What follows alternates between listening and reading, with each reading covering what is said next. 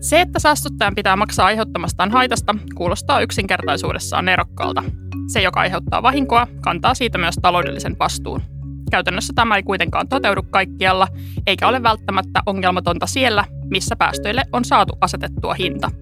Tänään me puhumme päästöjen hinnoittelusta ja erityisesti siitä, miten se voidaan tehdä oikeudenmukaisesti.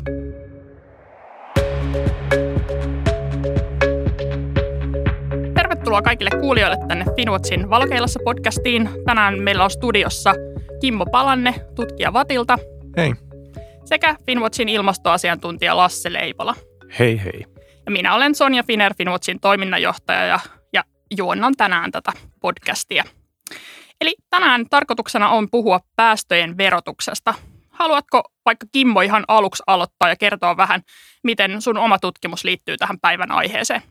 Joo, eli tutkin lähinnä tällä hetkellä sitä, miten voidaan vähentää liikenteen päästöjä ja miten niitä hinnoitellaan ja miten nämä erilaiset hinnoittelukeinot sitten aiheuttaa kustannuksia erilaisille väestöryhmille ja kenelle se tavallaan kustannusten vastuu lopulta sitten siirtyy.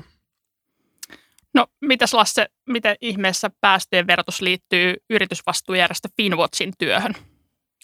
No se liittyy sitten niiden yrit, yritysten kautta oikeastaan, että suuri osa päästöistä aiheutuu kuitenkin jollain tapaa yritystoiminnassa tai liittyy jonkunlaiseen yritystoimintaan ja, ja meitä kiinnostaa se, että yritykset kantaa sen vastuun niistä päästöistä, jota, jota niiden toiminta aiheuttaa, niin, niin sitten päästöverot tai päästöjen hinnoittelu ylipäätään on keino niin kuin poliittisesti ohjata niitä yritysten päästöjä. Joo, no aloitetaan ihan perusasioista tämä, tämän päivän keskustelu. Ja, eli minkä takia päästöjä ylipäätään pitää hinnoitella? Tämmöinen tyhmä kysymys alkuun. No tarkoituksena kai siinä on se, jos mietitään niin kuin ilmaston näkökulmasta, että kun laitetaan päästölle hinta, niin sitten saataisiin päästöjä alennettua. Mutta toki tämmöistä päästöhinnoittelua on käytetty aikaisemmin jo myös tämmöisessä ihan fiskaalisessa tarkoituksessa, että valtio on kerännyt verotuloja paljon tämmöisillä veroilla, millä on päästöjä vähentävä tarkoitus. Esimerkiksi polttoaineverotusta on ollut pitkään Suomessa ennen kuin siitä sitten ruvettiin puhumaan enemmän semmoisena hiilidioksidiverona. Mutta näin, joo, ilmaston näkökulmasta se on se tosiaan se päästöjen vähentäminen, että kun päästölle laitetaan hinta, niin sitten sit päästäminen on kalliimpaa ja sitten toivottavasti se päästäminen saadaan sitten alhaisemmalle tasolle. Ei tuohon oikeastaan ole täydennettävää, että si, si, siinähän se tuli, tuli se peruste sille, että päästöjä pitää vähentää, että ei sitä niin kuin verottamisen ilosta tehdä. Hmm. Ja tässä on varmaan kyse tällaisesta markkina, markkinaehtoisesta päästöjen vähentämisestä, eli sen sijaan, että kiellettäisiin kokonaan joku toiminta, niin pyritään sitten ohjaamaan sitä, sitä markkinaa sen hinnoittelun avulla. No, mutta millaisia erilaisia keinoja sitten päästöjen hinnoitteluun on? Kimmo tuossa jo mainitsikin muutaman, mutta käydään läpi vähän tätä kenttää, että miten meillä päästöjä hinnoitellaan ehkä nyt ja miten niitä voitaisiin hinnoitella. No jos puhutaan niin kuin suoraan päästöjen hinnoittelusta, että, että annetaan niin kuin suoraan päästölle joku hinta, niin yleensähän se tarkoittaa sitä, että käytetään joko, joko päästöveroa, esimerkiksi niin kuin hiilidioksidivero, ja josta esimerkki on oikeastaan paras, paras esimerkki tällä hetkellä on polttoainevero. Ja sitten toinen tavallaan ihan vastaava asia, joka ajaa saman lopputuloksen, on päästökauppa. Ja siitä varmaan paras esimerkki on EUn päästökauppa, jossa on sitten mukana niin kuin EUn teollisuus ja energiantuotanto ja EUn sisäinen liikenne, tai lentoliikenne – mutta toki niin kuin päästöille asettaa myös hinnan tämmöiset epäsuorat keinot, niin kuin standardit ja kiellot, rajoitukset, että ne kuitenkin tekee päästämistä kalliimpaa yritykselle. Et, et vaikka se ei ole mikään tämmöinen suora, ö, vaikka valtion määrittämä hinta sille kun se päästäminen, päästäminen maksaa, niin se kuitenkin aiheuttaa lisäkustannuksia ja sitä kautta myös vähentää päästöjä. Joo, ja niin kuin Sonja tuossa äsken viittasitkin, niin se päästöjen hinnoittelu ohjaa sitä päästövähennystä niin kuin markkinaehtoisesti sinne, missä se yleensä on niin kuin halvinta tai halvempaa kuin se päästöstä maksaminen, että, että tavallaan vaihtoehtona voisi ajatella sitä, että just määrättäisiin päästä vähentämään päästöjä vaikka, että kaikki sektorit tai kaikki yritykset tai mikä se rajaus onkaan, niin vähentää päästöjen tietyn prosenttiosuuden verran vaikka vuosittain niin kuin välittämättömän kustannuksista, että, että sitten päästöhinnoittelun kautta päästään sellaiseen niin kuin tehokkuuteen, että vähennetään niitä päästöjä siellä, missä se on edullisinta. Nimenomaan, tässä tavallaan jos mietitään sitten niin vaikka sitä, minkä tekee, käytetään veroja, niin veroja pidetäänkin yleisesti tämmöisenä tehokkaimpana keinona, että tavallaan vero aiheuttaa pienimmän kustannuksen yhteiskunnalle siitä vaikka yhdestä tonnista, mitä vähennetään kasvihuonekaasupäästöjä. Ja, ja sehän pointti on tavallaan siinä, että että päästöt on yhtä vahingollisia riippumatta siitä, missä ne tuotetaan tai millä tavalla ne tuotetaan. Että sitten sit se on niin parasta tehdä siellä, missä se on edullisinta, niin sitten saadaan pienimmällä kustannuksella tehtyä se päästövähennys, mitä tavoitellaan. Hmm. Ja tavallaan se on itsestään selvää, että jos verotetaan ja siitä tulee valtiolle tuloja, niin silloin se on niin fiskaalisesti hyvin, hyvin edullinen tapa, tapa ä, toimia, mutta sitten sillä on tietysti muitakin vaikutuksia. Eli jos me ajatellaan, että parhaassa tai tapauksessa, niin ä, jos se veroja tai maksu on suunniteltu oikein, niin päästöjen hinta nousee ja päästöt laskee, mutta mitä, mitä muita vaikutuksia sitten päästöjen hinnoittelulla voi olla yhteiskuntaa ja, ja ihmisiä? No toki, toki se, että kun päästö, päästäminen on kalliimpaa, niin sehän tarkoittaa yleensä sitä, että, että sitten se tuote tavallaan lopulta, johon se kohdistuu sitten se päästöhinta, niin se hinta nousee. Ja toki sitten sillä on niin kuin vaikutusta siihen ensin, että, että se markkinoilla, määrä, markkinoilla niin kuin, kuinka paljon sitä tuotetta ostetaan, niin se muuttuu pienemmäksi ja sitten lopulta niin kuin se, se tavallaan kustannus siitä, että et käydään kauppaa vähemmän ja korkeimmilla hinnoilla, niin koituu joko yrityksille tai lopulta sitten kuluttajille. Että se vähän riippuu siitä tuotteesta ja markkinasta, että mistä puhutaan. Että et, et tavallaan päästöt vähenee, mutta sitten jonkun, jonkun sitä täytyy maksaa. Et joko niin kuin yritysten tulos pienenee tai sitten niin kuin kuluttajien tupussissa tuntuu korkeampana niin kuin menoina tämä.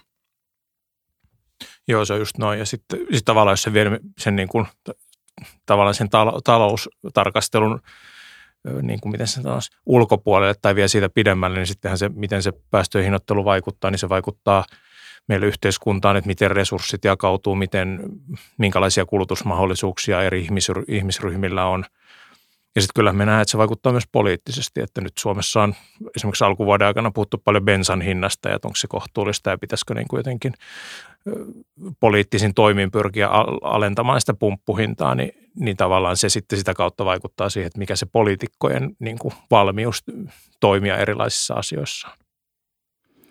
Niin, aika paljon tässä on, on loppupeleissä sit kysymys siitä oikeudenmukaisuudesta. Ja ennen kuin mennään siihen vielä tarkemmin, niin tehdään pieni, pieni syvä sukellus siihen, että mitä verojärjestelmän oikeudenmukaisuudella tarkoitetaan. Ja, ja me kuullaan nyt ihan lyhyesti professori Matti Tuomalalta näkemyksiä tähän verotuksen oikeudenmukaisuuteen. Meillä on nyt haastattelussa kansantaloustieteen professori Matti Tuomala. Aloitetaan ihan perusjutuista, eli mitä tarkoitetaan verojärjestelmän oikeudenmukaisuudella? No sillä itse asiassa tarkoitetaan hyvinkin monia asioita. Ja riippuu vähän mihin tarkoitukseen asia halutaan, halutaan pohtia. Ehkä helpoin tapa olisi lähteä liikkeelle siitä, että miten suhtaudutaan progressiiviseen verotukseen ja miten suhtaudutaan siihen, että verotuksen avulla tasoitetaan tuloeroja tai kavennetaan tuloeroja. Niin nämä on ehkä sellaisia keskeisiä kysymyksiä, minkä suhteen erilaiset näkemykset erottuu toisistaan. Toki on niin kuin taloustieteen tutkimuksista tai siinä osassa taloustiedettä, joka pohtii verotusta ja sen oikeudenmukaisuutta ja tämän tyyppisiä asioita. Ne yleensä johdetaan tämmöisistä niin kuin taustaperiaatteista, eettisistä taustaperiaatteista, niin kuin sanotaan jostain utilitarismista tai rossilaisuudesta tai, tai jostain sellaisista välimuodoista. Mutta ehkä käytännön keskustelu on fiksumpaa aloittaa tästä suhtautumista progressiivisuuteen verotuksessa. Ja, ja toinen tapa ilmaista sama asia, että kuinka paljon sallitaan niin kuin tulojen uudelleenjakoa tai tuloerojen kaventamista verojärjestelmän kautta. Et siinä selvästi niin kuin eri ideologiat erottuu toisistaan. Ja jonkun verran on tehty myös Suomessakin, mutta ei ihan lähivuosina tutkimusta, että miten ihmiset suhtautuu tuloerojen tasottamiseen tai tuloerojen kaventamiseen. Ja siinä on selvästi erottautu vähän niin kuin kaksi erilaista suuntausta. Toiset, jotka on sitä mieltä, että ihmiset on kovalla työllä ja riskinotolla ja niin poispäin hankkineet sen tulonsa. Niin ne on tyypillisesti sellaisia henkilöitä, jotka ei halua, että verojärjestelmän kautta tapahtuisi juurikaan tulo, tulojen uudelleenjako, eli tulojakaumaa muutettaisiin. No sitten on toinen ryhmä, joka näkee sen, että, että peritty varallisuus, sosiaaliset kontaktit, monet tämän tyyppiset asiat luo sellaista epäreiluutta jo lähtökohtiin, että jo sen takia tarvitaan niin kuin tuloerojen kaventamista verojärjestelmän kautta. Toki sitä voi kaventaa myös ei pelkästään verojärjestelmän kautta, mutta julkinen politiikka, joka koskee koulutusta, sosiaaliturvaa ja, ja terveydenhoitoa, kaikki ne, niillä on periaatteessa myös tämmöinen tehtävä. Miten, tota, miten muilta osin sanoisit, että miten hyvin verotuksen oikeudenmukaisuusperiaatteet Suomessa toteutuu? No jos palataan just tähän verotuksen luonteeseen, että onko se progressiivista tai regressiivistä. No ensinnäkin täytyy määritellä, mitä tarkkaan ottaen progressiivisella, verotuksella tarkoitetaan. Semmoinen tiukempi määritelmä on se, että jos tämä niin sanottu keskimääräinen veroaste, joka on siis maksettujen veron, verojen suhde tuloa kullakin tulotasolla arvioituna, kutsutaan sitten keskimääräiseksi veroasteeksi. Jos se kasvaa tulojen mukana, niin silloin voi sanoa iso osa ihmisistä, jotka yleensä hyväksyy progressiivisen verotuksen, niin vähintään määrittelee tällä tavalla sen, että mitä suuremmat tulot, sitä suurempi on se keskimääräinen veroaste, että maksettujen verojen suhde siihen tuloon. No sitten vielä ankarampaa määritelmää, jos haluaa käyttää, niin silloin puhutaan myös, miten tämä niin sanottu marginaali- tai rajavero käyttäytyy. Eli siitä lisäansiosta maksettu vero, jos se myös kasvaa tulojen mukana, niin sitten jotkut määrittelee sen tällä tavalla, että sekä keskimääräinen veroaste että marginaaliveroaste nousee, niin silloin puhutaan niin progressiivisesta verotuksesta. Mutta moneen tarkoitukseen riittää jo se, että keskimääräinen veroaste kasvaa tulojen mukana. Ja siitä me itse asiassa aika paljon jo nyt pikkuhiljaa tietää, tietää miten Suomen verojärjestelmä suhtautuu progressiivisuuteen. Et mä Maria Riihlän kanssa viime vuosina niin kuin tilastokeskuksen aineistoa hyväksi käyttäen arvioitu Suomen verojärjestelmän luonnetta, onko se regressiivinen vai progressiivinen, niin huomattu, että ihan ylimmissä tuloissa tämä keskimääräinen vero alkaa, tai veroaste alkaa laskea tulojen kasvaessa.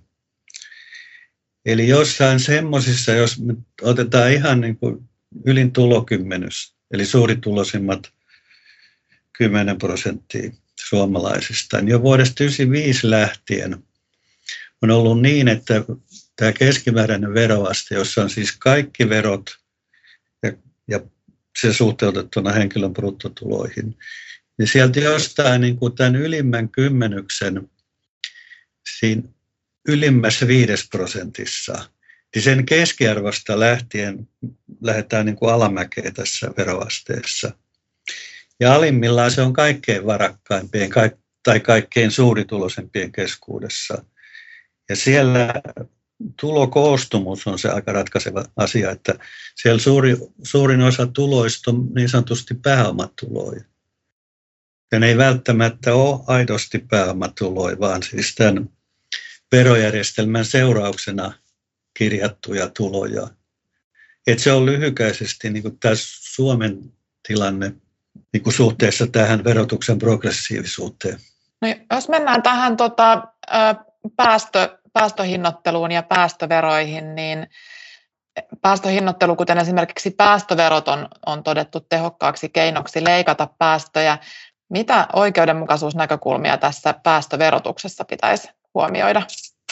No senkin voi jälleen kerran liittää tähän progressiivisuusasiaan.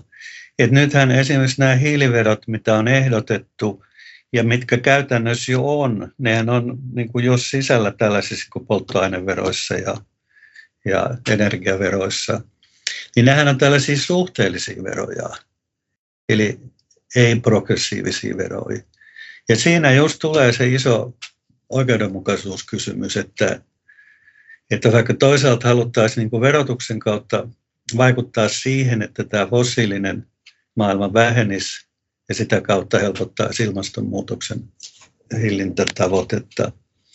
Mutta se, että mikä estäisi myös tässä tapauksessa soveltaa progressiivista verotusta, niitähän on, tietysti osittainhan on jo jos ajatellaan joku lentovero, niin sehän iskee niin kuin liikematkaajia ja varakkaampaa väkeä. Että joku tämmöinen, periaatteessa tämmöinen olisi sillä tapaa mahdollinen, että ei se kohtaisi taas tyypillistä vastaväitettä, että tämä on niin vaikea toteuttaa ja blä blä blä tällaista. No kaikkien verojen osalta, siis ensimmäiset tuloverot maailmassa kohtaisi tämän kritiikin, että ei voi toteuttaa epäkäytännöllinen ja niin poispäin. Mutta yksi sellainen mahdollisuushan olisi periaatteessa tämä luottokorttien avulla, koska siellä on kulutuksen sisältö, sieltä saisi samalla tämän, niin kuin tämän hiilisisällön, ja sehän olisi yksi mahdollinen. En tiedä, onko Suomessa hirveän paljon tästä keskusteltu, mutta, mutta se olisi ikään kuin yksi tapa toteuttaa progressiivinen verotus täällä päästö, päästöhinnoittelussa.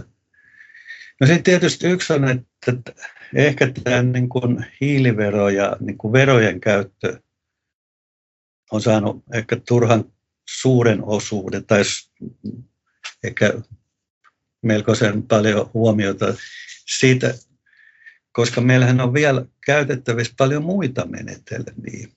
Siis kaikki tämmöiset normit, standardit sun muut, niin nehän on periaatteessa, voisi ajatella, että ne on oikeudenmukaisemmin toteutettavissa ja iskisi paremmin siihen itse tavoitteeseen. Ja sitä on oikeastaan ihmetellyt, että, että se, on, se on jäänyt paljon vähemmällä huomioon. Erityisesti ekonomistithan on tässä syyllistyneet, koska he kuvittelee ehkä tämä opetus ja tämän tyyppiset asiat niin kuin vääristää sitä sillä tavalla maailmankuvaa, että kuvitellaan, että niin kuin markkinoiden kautta pystytään hoitaa asioita. Koska kaikki nämä päästöhinnoittelut, verot ja muut, niin nehän tapahtuu niin kuin tämän markkinamekanismin kautta. Ja kuitenkin meillä olisi, on jo käytännössä kaiken näköistä sääntelyä, jolla me voidaan rajoittaa jotain toimintaa, joka on erityisen, erityisen vahingollista ympäristölle ja, ja tämän tyyppistä. Et jotenkin niin kuin, ainakin sillä, kun itse, sen verran kun itse olen seurannut keskustelua, niin tämmöinen niin kuin normisääntely on jäänyt paitsio suhteessa tätä verokeskustelua.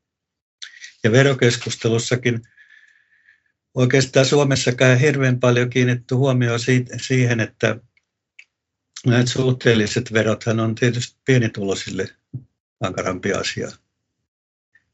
Ja Ranskassa on tämä melkoinen esimerkki nämä keltaliivit. Et jopa ajattelisin, saanut vähän sellaisen käsityksen, että nämä ympäristöaktivistitkaan ei ole riittävästi ja jotkut jopa ei lainkaan kiinnittänyt huomioon tähän reiluuteen. Tervetuloa kuulijoille takaisin tänne Valokeilassa podcastin studioon. Minä olen Sonja Finer, Finwatchin toiminnanjohtaja ja kanssani täällä studiossa ovat VATin tutkija Kimmo Palanne sekä Finwatchin ilmastoasiantuntija Lasse Leivola. Ja äsken kuultiin kansantaloustieteen professori Matti Tuomalaa, jota haastatteli Noora Pohjanheimo. Miltä Matin ajatukset kuulosti, Kimmo ja Lasse? No siinähän oli aika kattavasti sanottu oikeudenmukaisuudesta ja varsinkin tuossa alussa siitä, mit, mit, mitä niin kuin progressiivisuus tarkoittaa ja näin. Että, mutta sitten ehkä noihin päästöveroihin, niin voidaan kohta palata tarkemmin uudestaan, mutta se kuva ei ehkä ole kuitenkaan niin lohduton, mitä Tuomela antoi tässä ymmärtää, että, että vaikka tavallaan paperilla nämä polttoaineverot on suhteellisia, että tavallaan kaikki maksaa siitä litrasta ben, bensaan saman verran veroja, niin, niin sitten kuitenkin sen, sen kautta, että kuinka paljon ihmiset oikeasti kuluttaa polttoainetta eri tuloluokissa, niin se muuttuu kuitenkin se kuva vähän siitä, että se ei välttämättä olekaan niin regressiivistä se polttoaineverotus kuin ihmiset luulee. Ja sitten näistä standardeista ja muista vielä, että se on toki niin kuin hyvä pointti, että, että niitäkin paljon käytetään ja, ja sitten ehkä monesti aika paljon keskustelussa sit keskitytään vaan siihen verotukseen.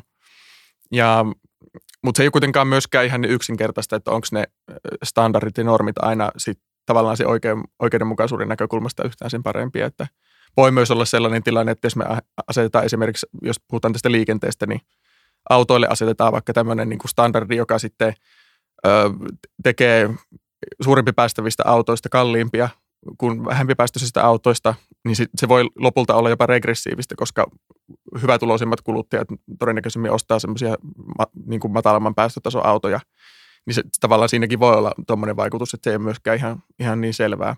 Mutta toki, toki noita käytetään ja oikeastaan jos mietitään liikenteen ulkopuolella laajemmin, niin, niin, niin päästöverot ei edes ole se tavallaan tällä hetkellä globaalisti se suurin keino yrittää vähentää päästöjä, että et jopa yli puolet globaalisti tämmöisistä energiatuotannon kasvihuonekaasupäästöistä ei ole minkään verosääntelyn tai päästökaupan alaisuudessa. Mitä ajatuksia Lasselle heräs? Joo, no ehkä mä voisin aluksi tarttua tuohon viimeiseen, kun siinä Tuomalla puhui näistä, että ilmastoaktivistit unohtaa, unohtaa her- herkästi reiluuden, niin sehän on varmaan sellainen – menemättä nyt siihen, että ketä Tuomalla siinä oikeasti tarkalleen ottaen tarkoitti, mutta, mutta onhan se niin kuin ihan selvä, että kun lähe, lähdetään lähestymään ilmastonmuutosta, niin se helposti on sellainen niin kuin ympäristöongelma, jossa on kyse vain siitä, että vähennetään päästöjä ja sitten se on hoidettu. Mutta kun otetaan huomioon, että kuinka niin kuin läpileikkaava niin kuin sekä vaikutuksiltaan että syyltään ilmastonmuutos on, niin se, sitä ei niin kuin oikein voi ratkaista sellaisena niin kuin teknillisenä erilliskysymyksenä, vaan siinä pitää huomioida niin kuin sosiaaliset ja tulojakoon liittyvät kysymykset. kysymykset.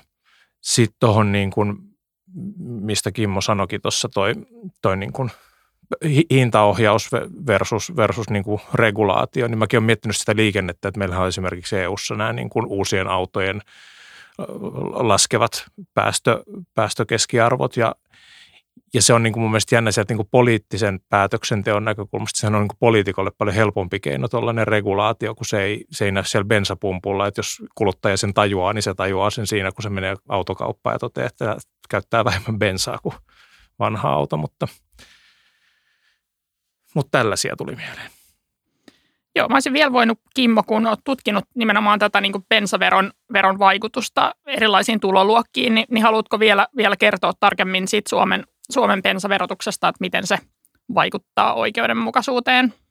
Joo. Mainitsit, että sitä, sitä ehkä korostetaan, sitä regressiivisyyttä, vaikka se ei välttämättä niin sitten olekaan. Joo, eli usein ehkä puhutaan siitä, että polttoaineverot tosiaan niin kuin koitus nimenomaisesti pienitulosten maksettavaksi, koska niin kuin sanoin, että se tavallaan siitä litrasta kaikki maksaa yhtä paljon sitä veroa. Mutta sitten kun katsotaan todellisuudessa sitä, että kuinka paljon ihmiset ajaa, eli kuinka paljon ne käyttää polttoainetta, niin sitten huomataankin, että, että ensinnäkin se, että keskimäärin suurituloiset ajaa paljon enemmän kuin pienituloiset, mikä pienentää tavallaan sitä pienitulosten verotuksen taakkaa suhteessa suurituloisiin. Ja sitten toinen vielä isompi tekijä on se, että jos katsotaan pienituloisimpia ihmisiä, niin hyvin harva niistä ihmisistä edes omistaa autoa.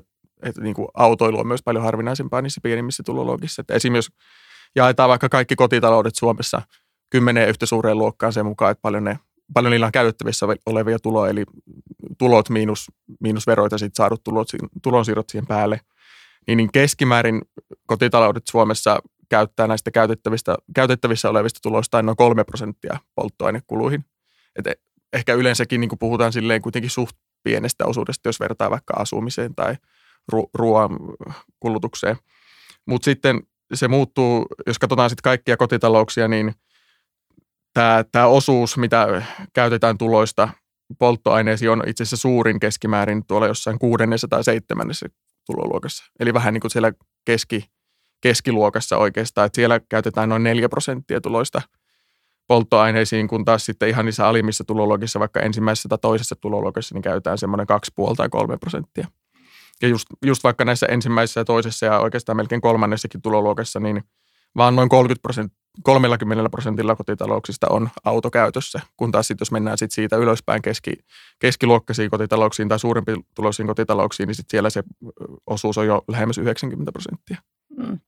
No voiko sitä ajatella kuitenkin sit niin, että, että se bensan hinta on niin kallista, että pienitulosilla ei ole varaa ajaa autolla, että jos sitten tarkastellaan niitä kotitalouksia, joilla, joilla se auto on, niin, niin käsittääkseni se tilanne sitten näyttää vähän erilaiselta. Kyllä, eli, eli sitten jos rajoitetaan, rajoitutaan siihen joukkoon, että sitten niin kuin pystyy autoilemaan niistä pienituloisista tai jotka valitsee autoilla, niin sitten sit se on niin kuin suunnilleen silleen, että niille, jos verrataan vaikka kaikkein pienituloisimpia kaikkein suurituloisimpiin, niin – niin, niin niiden pienituloisempien autoilijoiden menot saattaa olla noin puolitoista kertaiset suhteessa tuloisi, tuloihinsa niihin suurituloisiin verrattuna.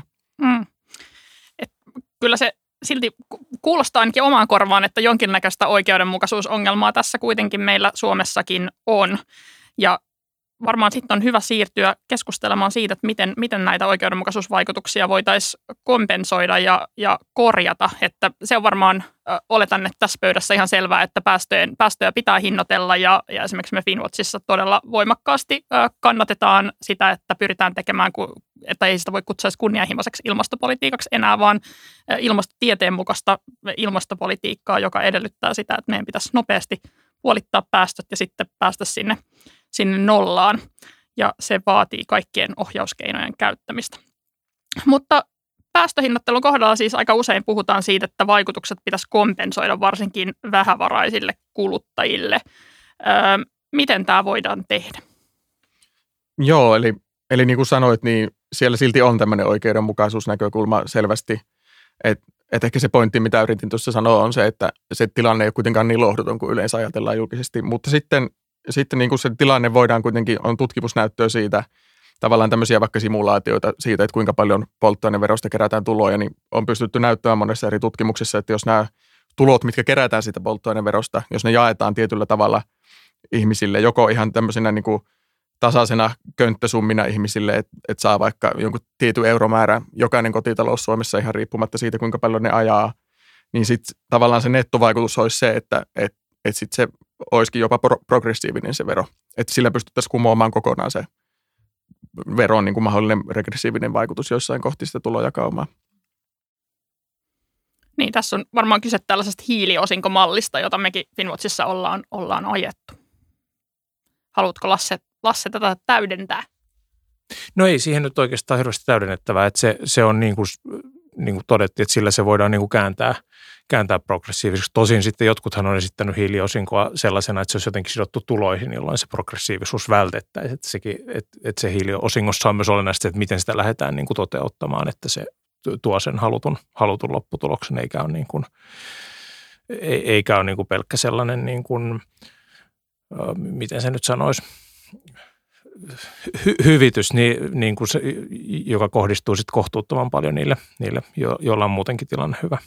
Niin, tosiaan tuossa on niin kuin erilaisia malleja, että et, voidaan tehdä niin, niin kuin sanoin tuossa, että se voisi olla tämmöinen könttö, tasainen könttäsumma kaikille ihmisille, mutta toki sen voisi myös suunnitella niin, että, että esimerkiksi pienituloisemmat sais isomman summan, tai sitten vaikka, että harva, harvaa asutulla seudulla asuvat ihmiset sais isomman summan, koska siitä, siitä sama on kuitenkin näyttöä, että jos verrataan näitä alueita keskenään, niin harva, harva asutulla seudulla kuitenkin tämä polttoainemenoja osuus tuloista on suurempi Suomessa kuin sit noilla kaupunkialueilla. Mutta mut ehkä se pääpointti on siinä systeemisesti ihan sama, miten sen tekee, että onko se tämmöinen tasainen könttäsumma vai tuloihin sidottu tai alueeseen sidottu, niin kuitenkin se pitäisi muistaa, että se ei saisi olla sidottu siihen, että kuinka paljon ihmiset ajaa, koska sitten se poistaa sitä veron tavallaan ajamisen vähentävää kannustavaa vaikutusta. Että jos me annettaisiin sitten enemmän rahaa niille, jotka ajaa myös enemmän, niin sitten sit se myös kannustaisi ihmisiä ajamaan vähän enemmän kuin ne olisi muuten ajanut. Näinpä. No tästä hiiliosingosta on, on syntynyt keskustelua ihan viime aikoinakin ja hallituskin on, on päättänyt se, jotain sen tyyppistä mallia selvittää. Mutta aika usein, kun näistä päästöveroista puhutaan, niin esitetään, esitetään ratkaisuksi se, että päästöverojen tuottoja käytettäisiin alentamaan työn ja yrittämisen verotusta. Ja ajatuksena siinä on, on varmaan se, että, että työtä halutaan lisää ja yrittämistä halutaan lisää ja päästöjä halutaan vähentää. Niin, niin mitä te ajattelette, ajattelette tästä? Kuulostaako tämä, tämä hyvältä? No joo, tämä ajatus ehkä liittyy tämmöiseen niin kuin semmoisen double dividend ajatteluun, että, että ens, ensimmäinen hyöty päästöverosta on se, että saadaan päästöjä alemmaksi, mikä on se pääasiallinen tarkoitus, mutta sitten voidaan saada tämmöinen lisähyöty vielä sitä kautta, että alennetaan tavallaan tämmöisiä veroja, mitä nähdään niin kuin jotenkin haitalliseksi tämmöisten markkinoiden toiminnan kannalta. Että sit, kun meillä on vaikka työ, työverot olemassa, niin sitten ajatellaan, että, että se toki niin kuin vähentää sitä työmäärää, mitä taloudessa tehdään. E, että niin kuin tämmöinen ajatus on ollut jo pitkään olemassa ja sitten siitä tutkimuksissa nyt ei ole mitenkään ihan sel- selkeää niin kuin tavallaan lopputulosta siitä, että no onko se nyt aina hyödyllistä vai ei, mutta niin kuin, kyllä se mahdollisesti voi olla hyödyllistä, että käytettäisiin niitä siihen – siihen työverotuksen alentamiseen, mutta ei se mitenkään itsestään selvää ole. Et ehkä sitten siinä tulee se kysymys, että se on hyvin pitkältä tämmöinen arvovalintakysymys, että halutaanko panostaa sit siihen, että vähennetään työverotusta, mikä ei kohdistu sitten kaikkiin ihmisiin ihan samalla tavalla, vai sitten vaikka jaeta, jaettaisiko tämmöisenä hiiliosinkotyyppisinä sitä rahaa, mikä saattaisi kohdella ihmiset sit tasapuolisemmin. Ja sitten ehkä toinen huomio on se, että et jos, jos sitten päätettäisiin käyttää ne verotulot siihen, että alennetaan työverotusta, niin ihmiset ei välttämättä osaisi mieltää sitä suoraan kompensaationa siitä verotuksesta, mikä niin kuin saatta, saattaisi aiheuttaa sen, että niitä veroja ei siltikään hyväksyttäisi niin, niin laajasti. Kun taas sitten, jos olisi tämmöinen selkeä malli, missä annetaan niin kuin suoraan takaisin ne polttoaineverotulot, niin sitten se saattaisi myös ehkä saada ihmisiä hyväksymään sen verotuksenkin herkemmin. Tuohon viimeiseen siitähän oli kiinnostava tutkimus alkuvuodesta, tuli minusta Kanada, Kanadassa ja Sveitsissä, jossa tällainen hiiliosinkomalli on ollut käytössä, niin siinä, siinä tutkittiin tätä, että miten se hyväksyttävä se järjestelmä on, kun on tämä niin kuin suora palautus. Se, se ei ollut hirveän rohkaiseva se tutkimustulos, että siinä oli varmaan, niin kuin, että se on aika iso viestinnällinen haaste, koska siinä tuntuu, että ihmisten sellaiset niin kuin poliittiset ennakkoasenteet vaikutti siihen, että sitä päästöveroa vastustettiin, vaikka sai, niin kuin jäi voiton puolelle sen hiiliosingon kautta tuohon, että ajatuksen siitä, että verotetaan enemmän päästöjä vähemmän, vähemmän työtä, niin, niin hy, hyviä pointteja ehkä vielä sen verran niin kuin omalta puolelta täydentäisin, että, että siinähän on sitten yksi, yksi tällainen ratkaistava haaste on se, että jos me korvataan niin kuin tällaisia niin kuin vakiintuneita fiskaalisia veroja, niin kuin ansiotuloveroa päästöverolla, ja sen päästöveron olisi tarkoitus vähentää päästöjä, vähentää sitä veropohjaa, vähentää sitä tuottoa, että miten sitten –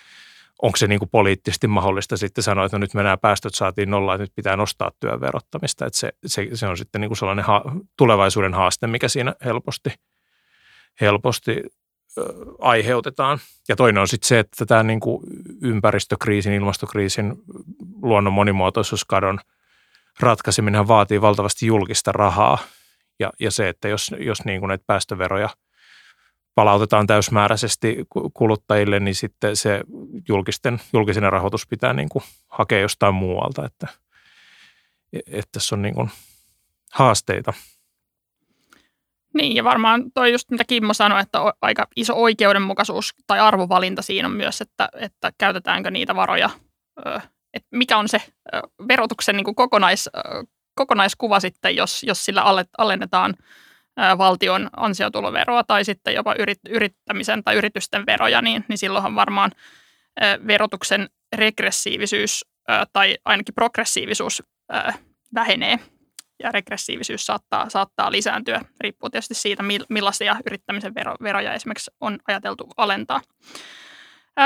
No Lasse tuossa jo sivuskin, sivuskin sitä, että miten tätä niin päästöhinnattelun yhteiskunnallista hyväksyttävyyttä voitaisiin lisätä. Ja, ja Matti Tuomalakin mainitsi Ranskan keltaliivit esimerkkinä tällaisesta niin kuin hyvin kuuluisasta tyytymättömyydestä, joka johti valtaviin yhteiskunnallisiin mellakoihin, kun, kun hallitus Ranskassa päätti samaan aikaan alentaa joitain niin kuin hyvätulosten veroja ja sitten nostaa sitä ei ilmeisesti nostettu kovin paljon sitä, sitä päästöveroa, vaan ihan todella vähän vaan, mutta sen symbolinen merkitys oli niin, niin suuri, että ihmiset lähti kaduille mellakoimaan.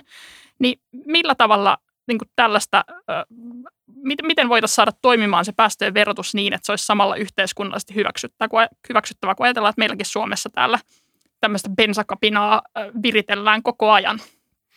Se on hyvä kysymys. Jos joku sen jo tietäisi, niin sehän olisi, sehän olisi hyvä juttu, mutta – se, se on tosiaan niin kuin, niin kuin tuossa aikaisemmin jo olikin puhetta, että, että vaikka, jos katsotaan vaikka sitä hiiliosinkomallia, mitä on ollut käytössä vaikka siellä Kanadassa, niin että et, et, se ei ole valitettavasti ollut hirveän rohkaisevaa se tutkimusnäyttö, mitä siitä on ollut. Ja se ehkä onkin se hankaluus siinä, että vaikka ihmiset tosiaan jäisikin mahdollisesti voitolle siitä, niin silti, silti niin kuin jotenkin vastustetaan, että se on hyvin pitkälti tämmöinen myös niin kuin jotenkin symbolinen juttu ja symbolinen kysymys. Ja ehkä, ehkä voisi tietysti yrittää panostaa vielä enemmän siihen semmoiseen niin informaation levittämiseen, että, että, niin kuin, että tämä voi olla jopa tämmöinen malli, jos tulisi vaikka tämmöinen hiiliosinkomalli, niin se voisi olla jopa hyödy, niin kuin hyödy, hyödyttääkin monia pienituloisempia kotitalouksia ja siitä ehkä myös jotenkin painottaa sitäkin, että, että, että niin kuin päästöjä ei saada kuitenkaan alennettua, jos me ei hinnoitella päästöjä, että se, se on niin kuin,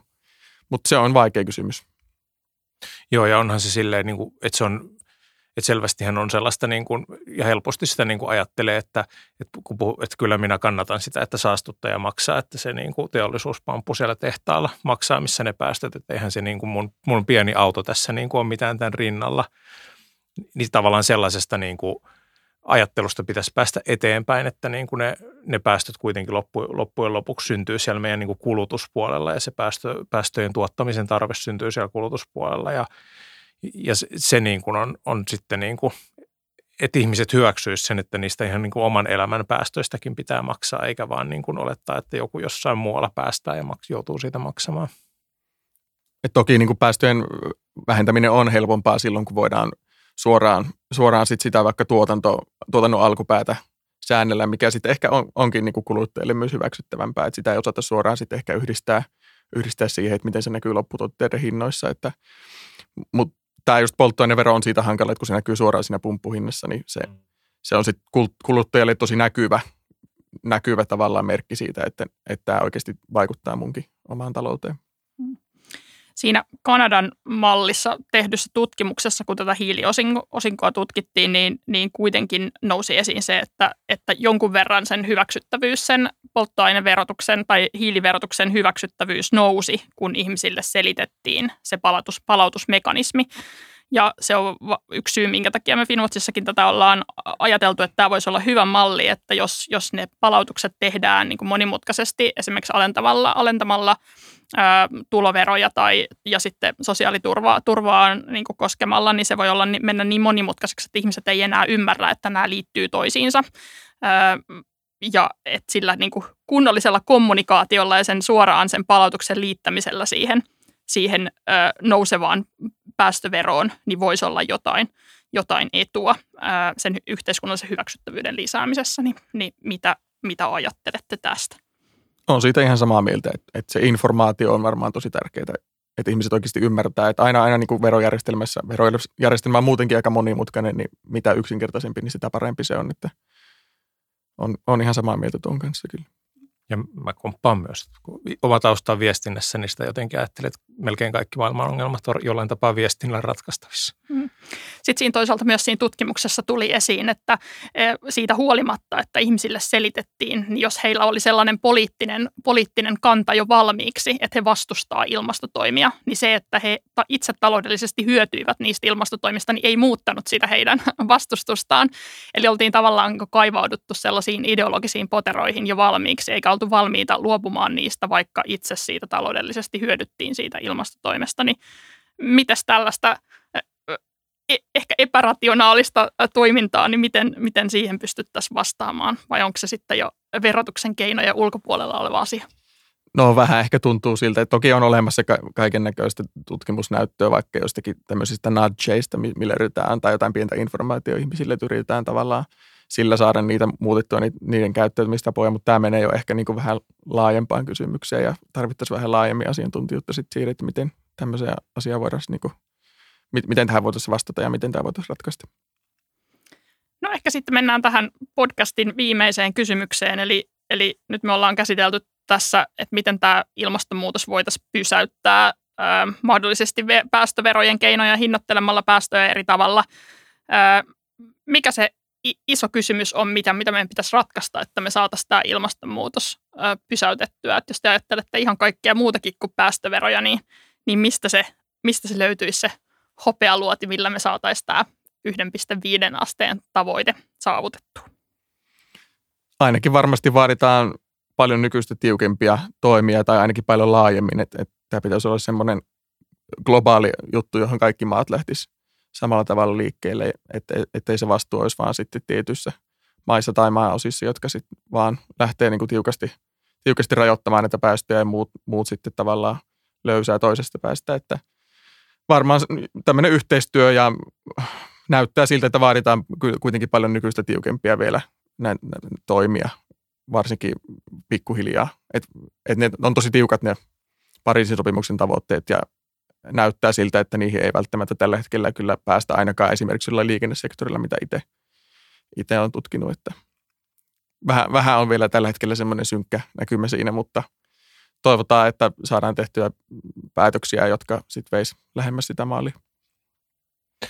Joo, kyllä se yhteistyö, yhteistyö on niin kuin, niin kuin monella tavalla ja monella tasolla, että, että tavallaan se niin kuin taloustieteen oppi siitä päästöjen hinnoittelun tehokkuudesta, niin se, se ei niin kuin suoraan astu, istu tähän niin kuin epätäydelliseen maailmaan, jossa on erilaisia intressejä ja ideologioita, että, että se niin kuin, että päästöille olisi yksi hinta globaalisti kaikkialla, niin sehän olisi niin kuin tavallaan se tehokas tapa hoitaa asia, mutta, mutta, mutta se ei vaan ole niin kuin mitenkään käytännössä se niin kuin ideologisesti mahdollista, eikä, eikä, tota, eikä sitten niin kuin käytännön toteutuksen kannalta. Että se, se johtaa siihen, että meillä on niin kuin alueita, joissa on päästöhinnoittelua joillain sektoreilla ja sitten on alueita, joissa on päästö, tai siis päästökauppa jollain sektorilla ja sitten on jollain sektorilla päästöveroja ja jossain ne on hinnoittelematta ja sitten joku perii hiilitullia ja joku toinen ei. Ja, ja tämä on, niin tämä on se maailma, missä eletään ja tätä pitää niin pystyä kehittämään sinne te- tehokkaampaan ja parempaan suuntaan, mutta se on monelta tapaa haastavaa.